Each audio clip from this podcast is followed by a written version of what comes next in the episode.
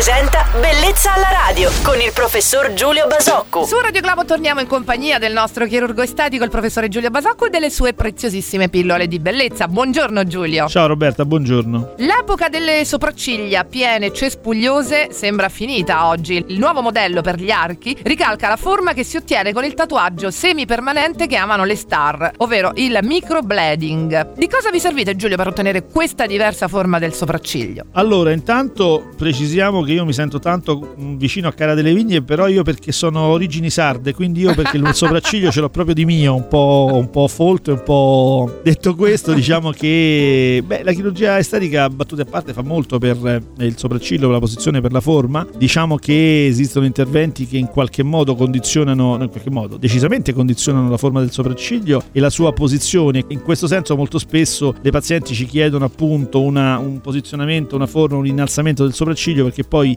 completano il lavoro attraverso questi, queste tecniche di, di, tatuaggio. E quindi direi sì, in questo la chirurgia estetica, come in tutti i fenomeni che riguardano l'aspetto, è complice in qualche modo. Le sostanze che si iniettano sono sempre riassorbibili, Giulio? Sì, quando e ove si utilizzino sostanze iniettabili, diciamo che oggi si utilizzano quasi esclusivamente, anzi dovrebbero utilizzarsi esclusivamente sostanze riassorbibili, assolutamente sì. Grazie per queste precisazioni, Giulio. Allora con te ci si risente domenica, ti auguro un buon weekend, salutiamo il nostro chirurgo estetico Giulio Basocco, sempre qui su Radio Globo. Ciao Giulio. Ciao Roberta, buona giornata a tutti.